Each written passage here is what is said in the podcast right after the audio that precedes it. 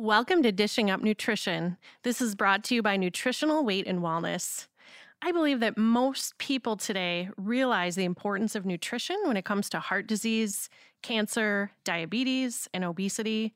But for some reason, many people have been a little bit slow when it comes to understanding what kind of impact food has on the brain and on a variety of neurological diseases.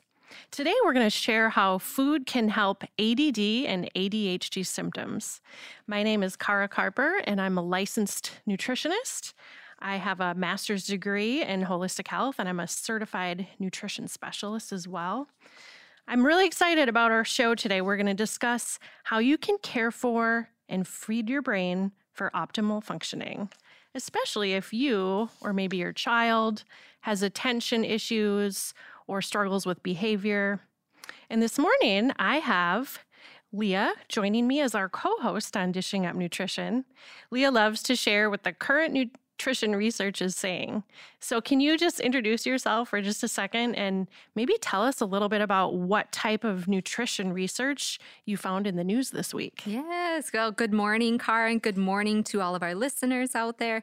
My name is Leah Kleinschrodt. I am a registered and licensed dietitian, and I currently see clients out of our Mendota Heights location.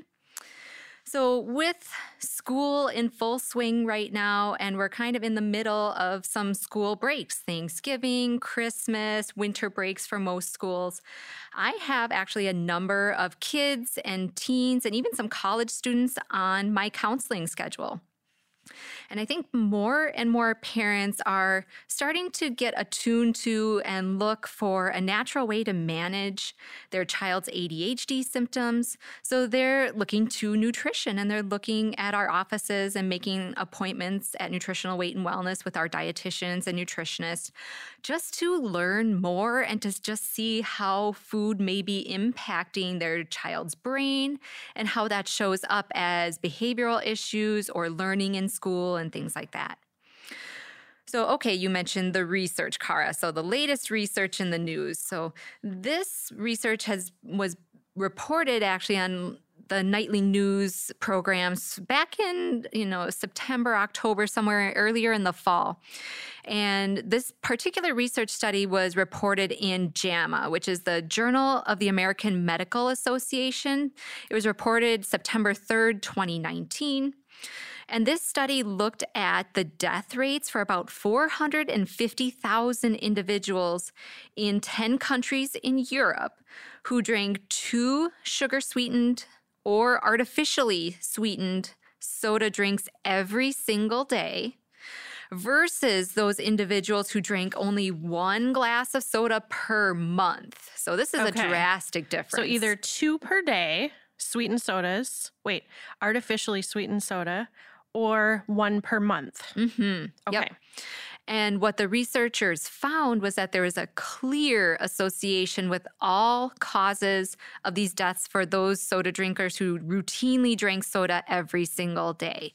And in fact, there was a 27% higher risk of death when drinking two or more soft drinks daily. That is so interesting. Yeah. I, I that research. I remember when that came out in September, and mm-hmm it was just all over the headlines. I actually like shared it and posted it on my Facebook page. Yeah. And people were commenting their like mixed feelings, you know, right, like, oh absolutely. no. Or, yes, exactly. or I knew that. But um yep. a lot of people did not know that. And again, that's for artificially sweetened or sugar sweetened. Yeah. Soda. So whether it's the diet soda or the regularly sweetened with sugar stuff. Exactly. Mm-hmm. Exactly. So, when we break down that study even more and look directly at the neurodegenerative diseases, the total soft drink consumption was positively associated with a higher risk of Parkinson's mortality. If the soft drink consumption appears to affect the increased death rate for people who have Parkinson's, we have to ask what is soda doing? How is it affecting those who have ADHD? Here's one possible connection. Many studies show that some synthetic food additives, including artificial colors, and you probably have heard people talk about red dye number 40 as a specific mm-hmm, artificial coloring, mm-hmm. that red dye number 40 can lead to learning, behavioral, or other health effects for some people. So take a look around and we're going to dive into this a little bit more. I learned a lot just in, you know, putting together research for the show about where all of this red dye is. Where is it hidden in these foods and beverages as well? Yeah. Yeah. So let let's think about that, like you said, Kara, of where might you find this red dye number 40? And the one of the first things that comes to my mind are the sports drinks, especially the more fruity flavored ones. So the strawberry, the cherry, the fruit punch, the pink lemonade flavored ones. Even, so even pink. So it's not. Yeah. It doesn't have to be just red. Yeah, not. It could pink be pink. Could have red dye. Yeah, okay. it could be orange. It could be a lot of different colors, actually, not just red colored foods. Um, so, in addition to sodas, and red dye number 40 is also found in, again, like fruit snacks, yogurt, breakfast cereals, jams, jelly, candy, cereal bars, hot dogs chips, pizza, strawberry, and cherry jello. Those are just to name a few. And actually, as I was pulling together some bits for the show here, too, I ran across if you've ever looked at the package or the ingredients list for instant chocolate pudding, like the powdered chocolate pudding packets, that has red dye number 40 in it. Wow. It's kind of interesting. You think it's a brown colored food, right? Um, and what I found was they add this to chocolate pudding because otherwise it would look green without it. Why would it look green? I, that's a really great question. Just not enough cocoa, actual real cocoa in yep, it. Yeah. Okay. I, and I believe that's what I when I pulled that article from is it said it would be green just because they don't use as much real cocoa to get the chocolate in. Sure. Yeah. So interesting. Yeah. So people really have to be reading labels. Yes. Right? Yep, absolutely. So, and we know that every year the industry dumps about 15 million pounds of artificial dyes into the food we eat. So, red dye number 40 is just the most common one that's used in the United States. So, that's the one you'll probably see the most often. Um, Throughout Europe, several countries have banned artificial dyes, but other ones that you may see on the label include like yellow number six, yellow number five. So there's a couple other ones that you have to watch out for as well. Okay. I suppose a good rule of thumb might just be if it has artificial coloring, it's a food to be preferably avoided. Mm-hmm.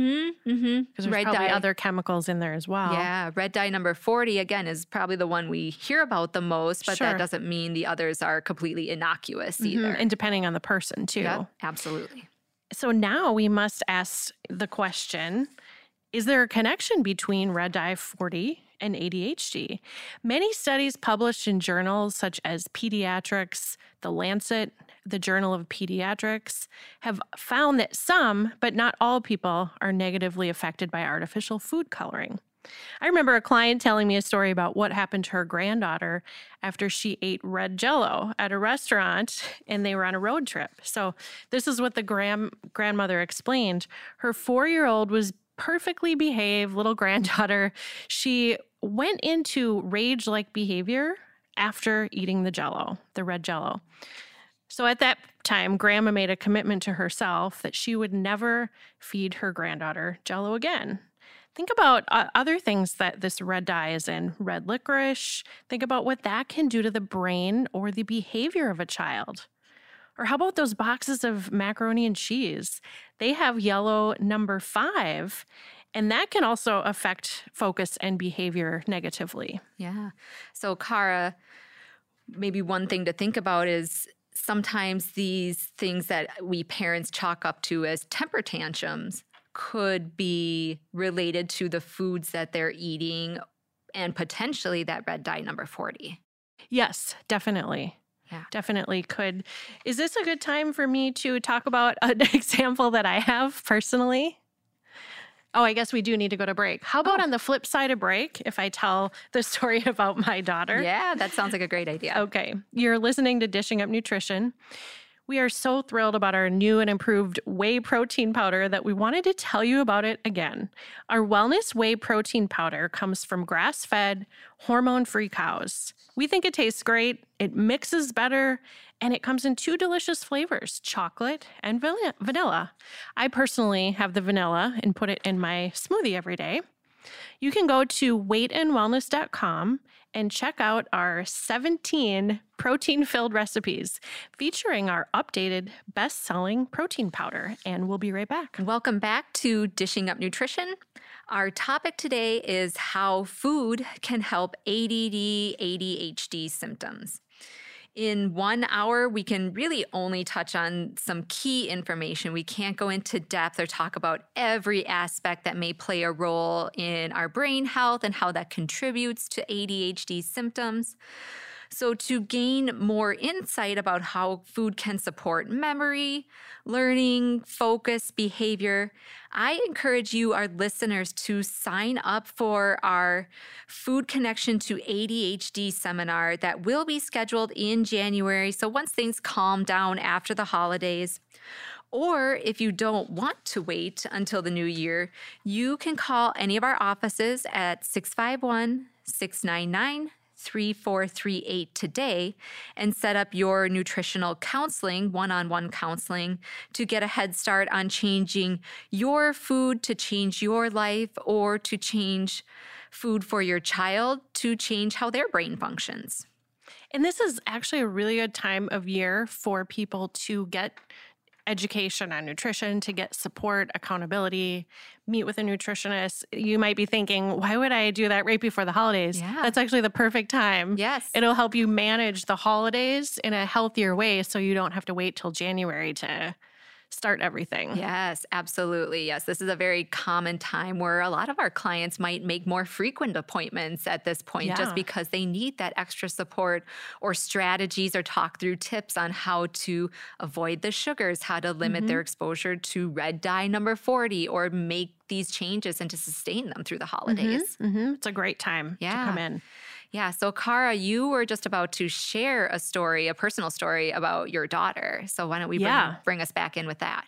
Great. So the grandma that we were talking about, that her four-year-old granddaughter had Jello and she Mhm. went into a rage. Mhm. I can kind of relate to that. Um, hopefully, my daughter's not listening. No, but this was during Halloween, and you know we do the the typical American trick or treating, Mhm. um, and then we get the candy, and then you know I kind of like filter out the candy gradually in a variety of ways. A lot of it goes in the garbage, but this was the day after Halloween, so I hadn't done anything with the candy. And my daughter wasn't eating great, and she was kind of in this just sugar fix, and she was um, got way too much candy from the Halloween treats. That, Mhm. But all of a sudden, her behavior changed, and it was drastic, and it was like within.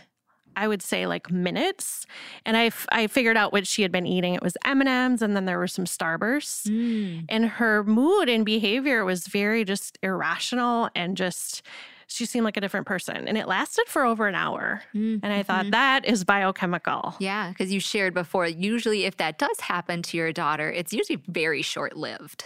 Yeah, it might be like a little tantrum running in the bedroom crying, and then like within 10 or 15 minutes, the crying stops, and then they kind of get it out of their system, and then they're reading a book or they they come out and they're Yeah. fine. Um, but this seemed very biochemical, like Mm. something was going on inside her body that she couldn't control. Mm-hmm. So I um, hypothesized that, gosh, maybe she is sensitive to red dye and she just got a kind of an overload. Mm-hmm. Mm-hmm. And so I decided to go through her Halloween candy and I just got rid of anything that had red or pink. Yeah. Now I'm going to have to go back and see if anything brown might have red dye, like you were saying. absolutely. Yeah, go take one more look through everything. But Sure. yeah, that's so interesting. And you know, our us parents, we know our kids really well. We get to know their typical demeanors. We get to know their patterns and things like that. So when you notice that change like that, and it's something out of the ordinary, you start to question. All right, what is different? And specifically, us nutritionists, we think about okay, what could they have possibly eaten or what are they missing or what's the food connection to how Mm-hmm. they're behaving at that time Yeah, yeah. So I encourage other parents too, you know, maybe just kind of think twice if your child has behavior that seems irrational and you can't really pinpoint it like it wasn't related to sleep or you know was it something they ate mm-hmm. it could have been an artificial color for mm-hmm. example yep absolutely so many parents do notice an increase in in hyperactivity in their kids after a sweet snack thinking it may just be the sugar rush and yep this may be true we know sugar those sugar spikes can lead to some of the that restlessness the irrational behavior the inattentiveness or un- inability to focus, but maybe a little bit of it could be related to red dye number 40 also. Now, the food manufacturers are required to list these dyes on the ingredients labels. So, your best strategy for avoiding these food dyes is to look at the ingredients list. So don't just look at the front of the package, turn it over and look at the ingredients list and stay clear of any food dyes, whether it's red or yellow or blue or any of those. And so on the ingredients list, you will probably see that red dye number 40 on there, but you may also see a couple other terms. You may see something that says FD&C, red number 40. It's still the same thing, it's still red dye number 40.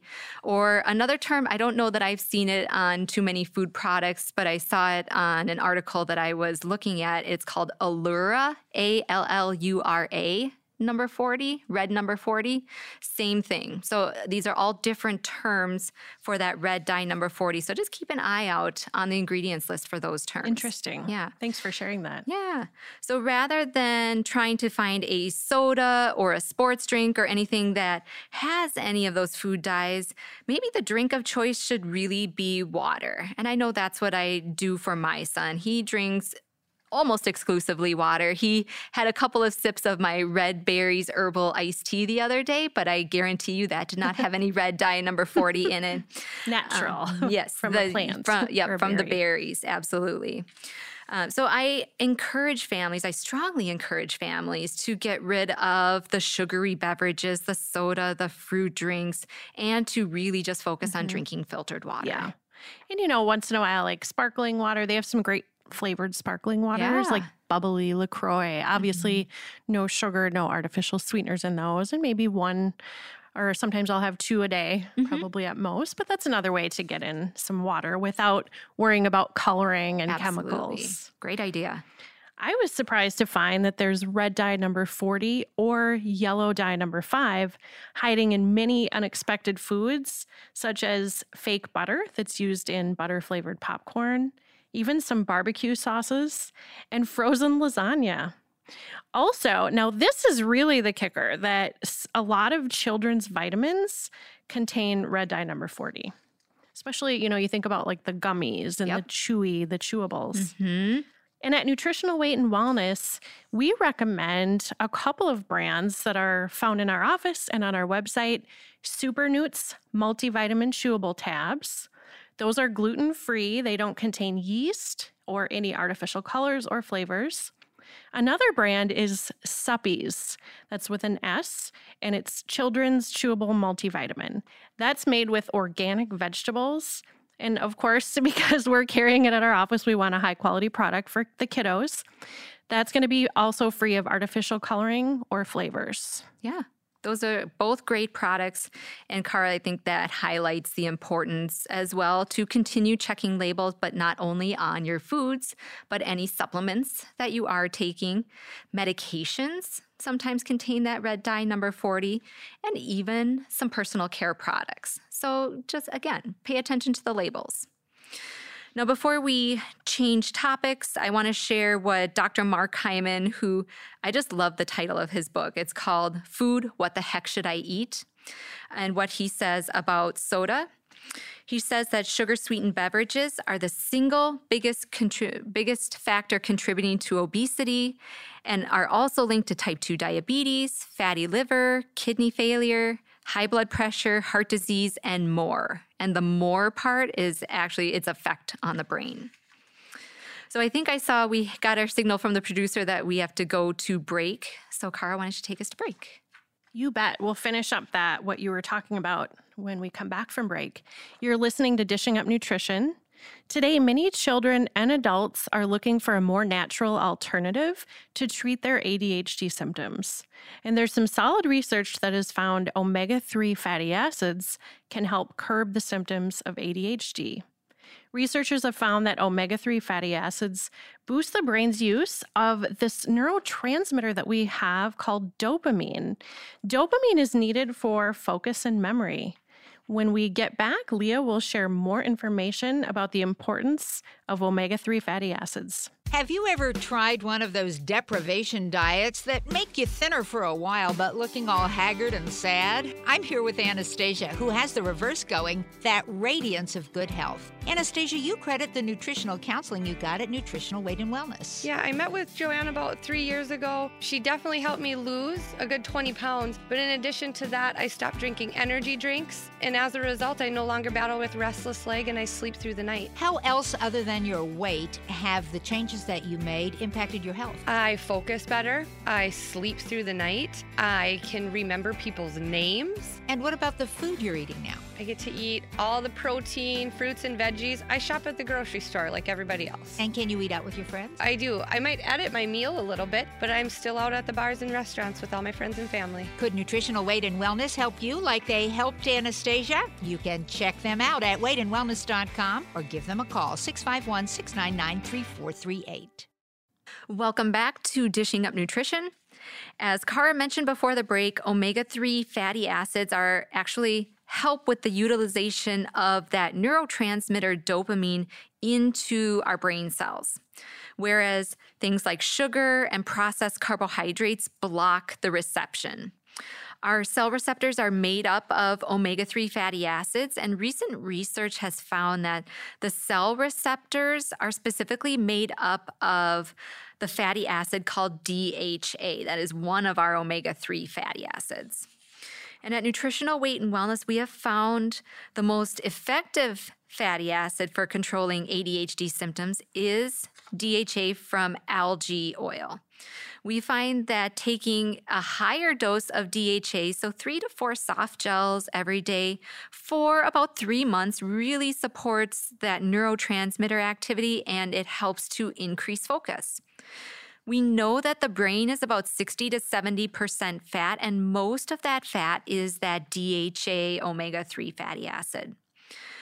Now, we always talk about food first. So, food sources that contain DHA are eggs from pastured chickens, fatty fish like salmon, sardines, and then, again, thinking back to our infant days, breast milk. We encourage both a food source and a supplement source for anyone who may be struggling with focus or memory. So, one egg from a pastured chicken contains about 100 milligrams of DHA. So, two eggs should contain about 200 milligrams. And as a matter of fact, the DHA is contained in the egg yolk. So this was actually one of the first foods that I gave my son when we were first started introducing those solid foods around six months. Mm-hmm. You know, we had avocado in there, we had uh, banana in there, but I also introduced egg yolk really early nice. on because, yeah, because of that DHA fat and helping his little growing brain. Sure because those brains are growing for a long time, absolutely. and especially in the beginning. yes, absolutely. So that developing brain needs a steady supply of good fats. So um, the egg yolk, the avocados, nut butters. I was just thinking about this too. I was feeding my son breakfast the other day. He was getting a little antsy before I actually had cooked up his eggs. So I just gave him a couple little slivers of butter and he chowed those right down. Oh, really? Re- yeah, he seemed really happy about that afterwards. so just that fat is sure. wonderful for every single brain, but especially our kids um, who have growing brains. They need to do lots of learning and they're um, trying to absorb all this information. That's a great point. So we don't want to be personally, we shouldn't be eating egg whites or just the whites right. as adults, but especially for our kids. Mm-hmm. Um, they need the yolk. They need that good omega 3 fatty acid that comes from the yolk. Yep, absolutely. So we want our kids' brains to be filled with those good fats and then really trying to avoid as much as possible those refined oils or those damaged fats. And that's the stuff like soybean oil, corn oil, cottonseed oil, canola oil. We've talked about those a lot over the years on our show. Yeah, those highly refined, high heated processed oils are best to be avoided. Yes, absolutely. So you were talking, this was a little bit ago before break. Um, Dr. Mark Hyman, who wrote Food what the heck should I eat? And you were quoting him. Mm-hmm, mm-hmm. Yep. And he was talking about the connection between soda, um, those liquid sugar sources, and the connection between obesity and diabetes and lots of other chronic diseases, but also the brain. And more recent research, also from the National Institutes of Health, found that high fructose corn syrup in soda can affect memory and slow down the learning process. Uh, this particular study that I'm going to talk about, it was a rat study, but still thing, interesting things to consider. Um, researchers found that rats lost their problem solving ability and memory when they were fed soda. So we've talked about the fact that soda drinks are they're not good for human brains or bodies, but they're not even good for rats. Wow. now you know what people who have ADHD should not eat or drink. So we're going to move on to discuss what the ADHD diet should be. What foods should someone with ADHD be eating to support their brain? So, first and foremost, your brain needs protein to function. We recommend eating three to four ounces of protein several times per day. I would say at least three times mm-hmm. per day. Mm-hmm. And sometimes it can be even more beneficial to be eating protein five times per day. So, with your three meals and your two snacks. Mm-hmm. And some healthy protein choices, some examples are beef, pork, poultry such as turkey and chicken, fish, eggs, dairy products like cottage cheese, whey protein powder, plain yogurt, and lamb, even. So, those are all examples of healthy proteins to eat to support the brain. Mm-hmm. Yes, great ideas, Kara. And talking about those protein rich foods, like what exactly do they do for our brain? So, biochemically, when we eat these protein rich foods, and a lot of times it's the meats, the fish, dairy, things like that, they're broken down and digested in our intestinal tract which then, when we absorb them, they are used to make our neurotransmitters, those little brain chemicals or the chemicals that are used by our cells and especially our brain cells to communicate with each other. And protein makes a key neurotransmitter that we've talked about already called dopamine. That, that's the important neurotransmitter for focus. Um, so it's really important to have enough protein available to be able to make enough dopamine to have enough focus. It's good to start with protein right away in the morning. I have protein every day for breakfast. My daughter does as well, because I know that protein makes our brain awakening neurotransmitter, which is dopamine. So, whether my daughter is going off to school, whether I'm starting work, you know, you have to think to yourself, do you want your brain charged up with dopamine first thing in the morning so you're ready to focus at the task at hand? Sadly, cereal and toast, those are things that are pretty common breakfasts. Mm-hmm. And those types of things tend to shut down our ability to focus. I see, sometimes I see other kids just kind of grabbing a cereal bar and maybe they're heading into school with a cereal bar. And mm-hmm. I mean, I've seen firsthand what that would do to my daughter if she had a cereal bar for breakfast. Mm. Her blood sugar would spike pretty rapidly, and within like an one to two hours, it would crash. Mm-hmm. That can that low blood sugar crash can lead to inattention, poor behavior, maybe even f- fatigue, mm-hmm. poor moods. Mm-hmm. Yeah, and especially if they don't have lunch coming for three to four hours after they start school, so it's not right. gonna, it's not going to sustain them. It's not a great way to start the day as far as focus. Yes, absolutely. So a, a simple breakfast idea could be a couple of eggs, and some blueberries, and maybe that's deviled eggs if you like deviled eggs. It could be just hard boiled eggs. It could be scrambled eggs, depending on what you have time for in the morning. But eggs, remember, have that good DHA fat in it. So eggs are a great way to start that morning with DHA and the protein. And maybe you have some blueberries on the side, or maybe a banana with a little bit of peanut butter in there.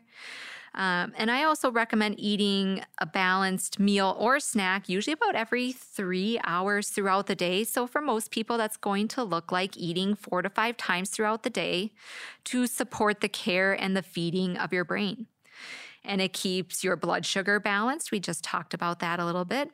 And when your blood sugar is balanced and stable, your energy is going to be balanced and stable throughout the day.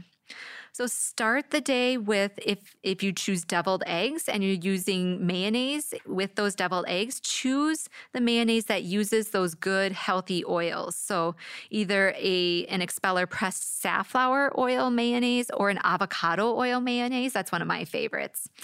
Um, and be sure to avoid the mayonnaise that uses soybean oil or canola oils, those more damaged fats. Eat the blueberries because they are nutrient dense and high in antioxidants. And then don't forget to say after that breakfast, plan for a mid morning snack, especially again, if your lunch isn't for another three, four, potentially for some people, even six hours later. Mm-hmm. One option could be to take a protein shake with you to work or send it with your child to school. Um, and you can use the NutriKey whey protein powder that we talked about, or maybe a paleo protein powder if you don't digest dairy very well. Have a little fruit in there like berries, and maybe add something like our key greens and fruit for extra antioxidant power. Use some canned coconut milk for some good fat in there as well those smoothies and protein shakes, they're so convenient. Yes. I'm always bringing one with me or making one for my daughter. Mm-hmm. Some mothers will send along with their kids an organic meat stick or maybe a turkey stick with a few olives, and a carbohydrate could be carrot sticks or celery, and that would be considered a wonderful balanced snack. So, we're getting flagged to take our last break, so I'll finish up that when we come back. You are listening to Dishing Up Nutrition, and we have been discussing how following a real food diet can help to reduce ADD and ADHD symptoms. Have you noticed teenagers lined up at your local coffee shops getting a frappuccino or a latte? These don't just contain coffee. They usually have some kind of flavoring. They have quite a bit of sugar in the form of high fructose corn syrup. And I want to share some coffee house sugar shocks with you today. Excess sugar has been found to impair our memory skills and self control. So, as an example, back more around Halloween when the pumpkin spice lattes and frappuccinos were popular, those contained over 18 teaspoons of added sugar. That's for a 16 ounce pumpkin spice latte, 18 teaspoons of added sugar. Peppermint mocha latte, that's kind of another holiday favorite at the moment. And a 16 ounce peppermint mocha latte has more than 15 teaspoons of added sugar. A 16 ounce chai tea latte, which is popular all year long, has 11 teaspoons of added sugar. You might be thinking, why is sugar so bad for our brain? Well, a 2016 study published in Behavioral Brain Research, found high inflammation markers in the hippocampal region of the brain, and that was in rats that were fed a high sugar diet. The rats that were fed a low sugar diet did not have those inflammation markers. We know that excess sugar is harmful to the brain and can result in poor memory, poor attention, and poor behavior and that's both in rats and humans. We'll be right back. Welcome back to Dishing Up Nutrition. It can be difficult to stay on your real food eating plan because the holiday treats seem to be calling your name and it's so hard to just say no. How can you avoid temptation and still keep the commitment to your health and your real food plan? You may find that making a weekly appointment with your nutritionist or dietitian supports your effort to avoid those holiday temptations. And for many of our clients, their commitment to get through the holidays without that dreaded holiday weight gain is through those supported individual nutrition appointments or even taking a class. So we have some special offers that we want to offer to our clients and to our listeners that we have available to you so you can help keep that commitment to yourself. So, for the next seven days, we are offering $100 off a three pack of one hour nutrition appointments. So, this is $100 worth of savings. This three pack is regularly $330, excuse me, but for the next seven days, it is only $230. So that is huge, a huge savings to touch base with your nutritionist or dietitian three times, maybe throughout the holiday season. This offer is good until December 7th, and it's an offer you shouldn't refuse, but rather use to help you through the holidays. We are also offering $75 off our popular Nutrition for Weight Loss series that starts in January at most, if not all, of our locations. And then lastly, our after Thanksgiving special is 15% off all of our NutriKey supplements. So take advantage of this sale, which is offered through Saturday, December 7th. And if you'd like to take advantage of any of these special offers, whether it's the counseling, whether it's the Nutrition for Weight Loss series, or with the products, um, and if you have any questions, you can give our offices a call at 651 699 3438.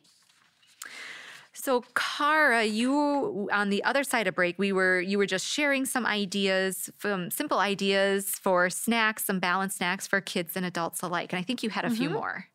Yeah, and I said the one right as we were going to break. I'll just quickly repeat that. Just a great quick one is organic, preferably grass fed, if you can find that as well. Organic grass fed meat sticks or turkey sticks and have a few olives and either a piece of fruit or possibly just some carrot sticks. And this is the type of snack that is going to support the brain for focusing. So we kind of need to start thinking outside of the box, even when it comes to lunch. I know kind of a common lunch might be peanut butter and jelly sandwich. Um, personally, I'm always thinking when I'm packing my daughter's lunch, how I always start with the protein. You know, how can I start with the protein and then go from there? Mm-hmm. And a couple of examples might be some organic nitrate free deli meat and make some roll ups and just, you know, put some toothpicks through that. Uh, one or two cheese sticks you could even have like two or three ounces of leftover meat from dinner, whether that's chicken, maybe some chunks of chicken or shredded pork. And then, of course, I always try to add in just a fruit that my daughter likes and a vegetable that she likes. And I know that can be tough, but if your child likes a couple vegetables, rotate those in and out. Mm-hmm. And, you know, of course, gradually start offering more. And then we need that healthy fat for balancing the blood sugar and for supporting the brain. Guacamole and avocados are wonderful. Nuts and nut butter. If you are not able to send that in lunch because of allergies at the school, you can always go with more of like a sunflower butter. That's what we do. Olives and full fat cream cheese are really simple, healthy fat choices. Now, if you're looking for additional ideas, I suggest that you join us for the Food Connection to ADHD seminar. That's going to be returning again after the holiday season. It's not offered like every month, so you want to kind of jump at this. And the seminar it's presented by two very knowledgeable and seasoned teachers, and they have firsthand experience with dealing with ADHD because they each have adult children who struggled with that. So you'll get a lot of great information from them. Mm-hmm. Yeah, we understand that ADHD is a complex and very frustrating problem at times. A considerable number of people who have ADHD are sensitive to maybe a few, but may, maybe actually many different foods and food additives. We know that up to at least 5% of school age children suffer from ADHD, and research has found strong evidence for an association between ADHD and celiac disease. Children and adults with undiagnosed celiac disease have a higher risk for ADHD than the general population. And as a reminder, celiac disease is that genetic sensitivity to gluten, and they have a very strong and intense reaction to consuming any amount of gluten. There are some experts who believe, actually, many of us are sensitive to gluten and feel better when we follow a gluten free diet. So, whether or not you have celiac disease, you may still have a sensitivity and still may be reacting in a negative way to gluten. more and more research about the harmful effects of gluten continue to be addressed. So I challenge my clients. I say, could we give up gluten or take gluten out of the diet for four to six weeks? Run that experiment on yourself and see what you notice. That's a really good time frame to be able to determine was there a benefit mm-hmm. in removing gluten for mm-hmm. four to six weeks? As parents, Leah and I understand that changing your diet, either for an adult or a child, can be pretty challenging. And after working with a lot of middle school age children, I also know that we can't force children to follow a certain mm-hmm. eating plan. They have to agree to want to do this. And as much as kids love their parents, you know, I, Leah, don't we find that kids are more open to trying a new thing or a new way of eating if someone else is recommending it. Yes, I hear that all mom the, or dad. Yep, or I hear that all the time from parents. They they come in hoping like we can give some suggestions and some ideas that the child may be more open to, as opposed to coming from mom and dad. Yeah. And as a nutritionist, I mean, both Leah and I try to help these kids understand that the impact certain foods and certain beverages have on their focus and behavior is pretty dramatic. We like to set short term goals, you know, set the goals together with the teen or with the child, and then ask, Are you willing to do this? Are you willing to give up soda for three weeks? Are you willing to have a breakfast with protein instead of cereal for the next three weeks? Those types of changes in the diet usually will show almost immediate results. And kids notice that and they a lot of them are motivated by that. Yeah. And they want to keep going because they feel better. Absolutely. Yes. It doesn't take months at a time to make some of these changes. Some mm-hmm. of these mm-hmm. changes are felt almost right away. Yeah. So there's no one cookie cutter approach to ending ADHD symptoms, and there isn't going to be a 100% success rate, but this is a natural way to heal the brain that doesn't have any adverse side effects, which sometimes can come with the medications that are prescribed from ADHD. And sometimes just getting that red dye number 40 out of the diet can have the most amazing results. Changing your diet or your child's diet can sometimes feel overwhelming, and you might think, is this really even worth it? I want to share some remarkable research findings. According to a study published in The Lancet in 2011, researchers found a staggering improvement of ADHD symptoms in those who were eating a real food diet. And they were also avoiding the foods that they were sensitive to. The researchers suggested that over half of the children in the study that had been diagnosed with ADHD were hypersensitive to these foods. The foods were dairy, wheat, and products with food colorings and artificial ingredients. So, changing any diet we know is challenging, but the end result, it's so worth it. And like Leah said, there are no adverse side effects from trying a new way of eating, mm-hmm. just better health. So if you're wondering, is this worth it? Yes, we know. It's challenging, especially for all parents. Mm-hmm. And anyone who's been eating a certain way for a long time to change what they're eating and drinking, but it is absolutely worth it. Mm-hmm. Absolutely. And I do find when I'm counseling parents and kids, um, and we're asking them to make some of these changes, what I also try to throw out there is, and probably what parents feel overwhelmed about, is the change usually isn't just made for this one child. It's something that the family, it's easier when the family can kind of adopt and make these changes at the same time and support the child or the person who has the ADHD as well. It sure is so much easier if everybody in the household gets on board. Mm-hmm.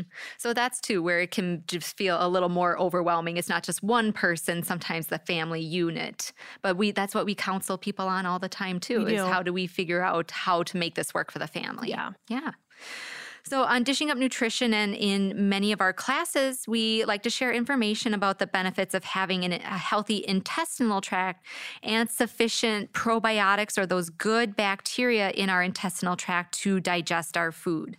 So, this also goes back to the research that I shared about the connection between celiac disease and ADHD.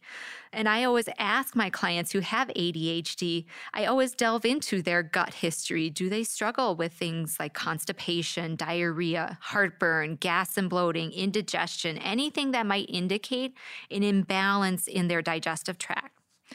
Now, in a study published in 2000 in the American Journal of Clinical Nutrition, this study showed that children who were breastfed were far less likely to be diagnosed with ADHD.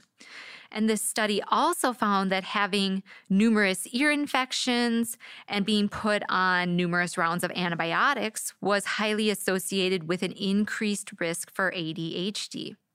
Additionally, children who were born by C section had triple the risk for ADHD. So, the results of these studies all point to the importance of good gut bacteria, those probiotics. We know that good gut bacteria, particularly bifidobacteria, which is the primary bacteria in our small intestinal tract, it helps us to break down and digest our food, which supports the production of our neurotransmitters like dopamine that we've talked about, our B vitamins, and key nutrients for the brain. So, food really matters, and so does the digestion of your food. Children who are breastfed naturally receive that bifidobacteria, and non breastfed babies have better digestion and immune function when we can supplement in just some of that extra bifidobacteria as a supplement, whether it's a capsule or whether it's in powder form. And we carry both of those in our offices. If ADHD symptoms are negatively affecting you or your child or a loved one, I encourage you to call our office at 651 699 3438 and set up an appointment. Please keep in mind that this is typically not a one and done appointment. It sometimes, you know, it might take a few appointments. People need to have that support and accountability and nutrition education when changing these eating habits. And our goal at Nutritional Weight and Wellness is to help each and every person experience better health through eating real food. It's a simple yet powerful message. Eating real food is life changing. Thank you for listening and have a wonderful day. Thanks for listening to Dishing Up Nutrition. If you enjoy this podcast, please share your favorite episodes with a friend or leave a review on iTunes, Stitcher, or iHeartRadio. The content and opinions expressed are those of the hosts or presenters. They are not intended to diagnose, treat, cure, or prevent disease. Product statements have not been evaluated by the FDA.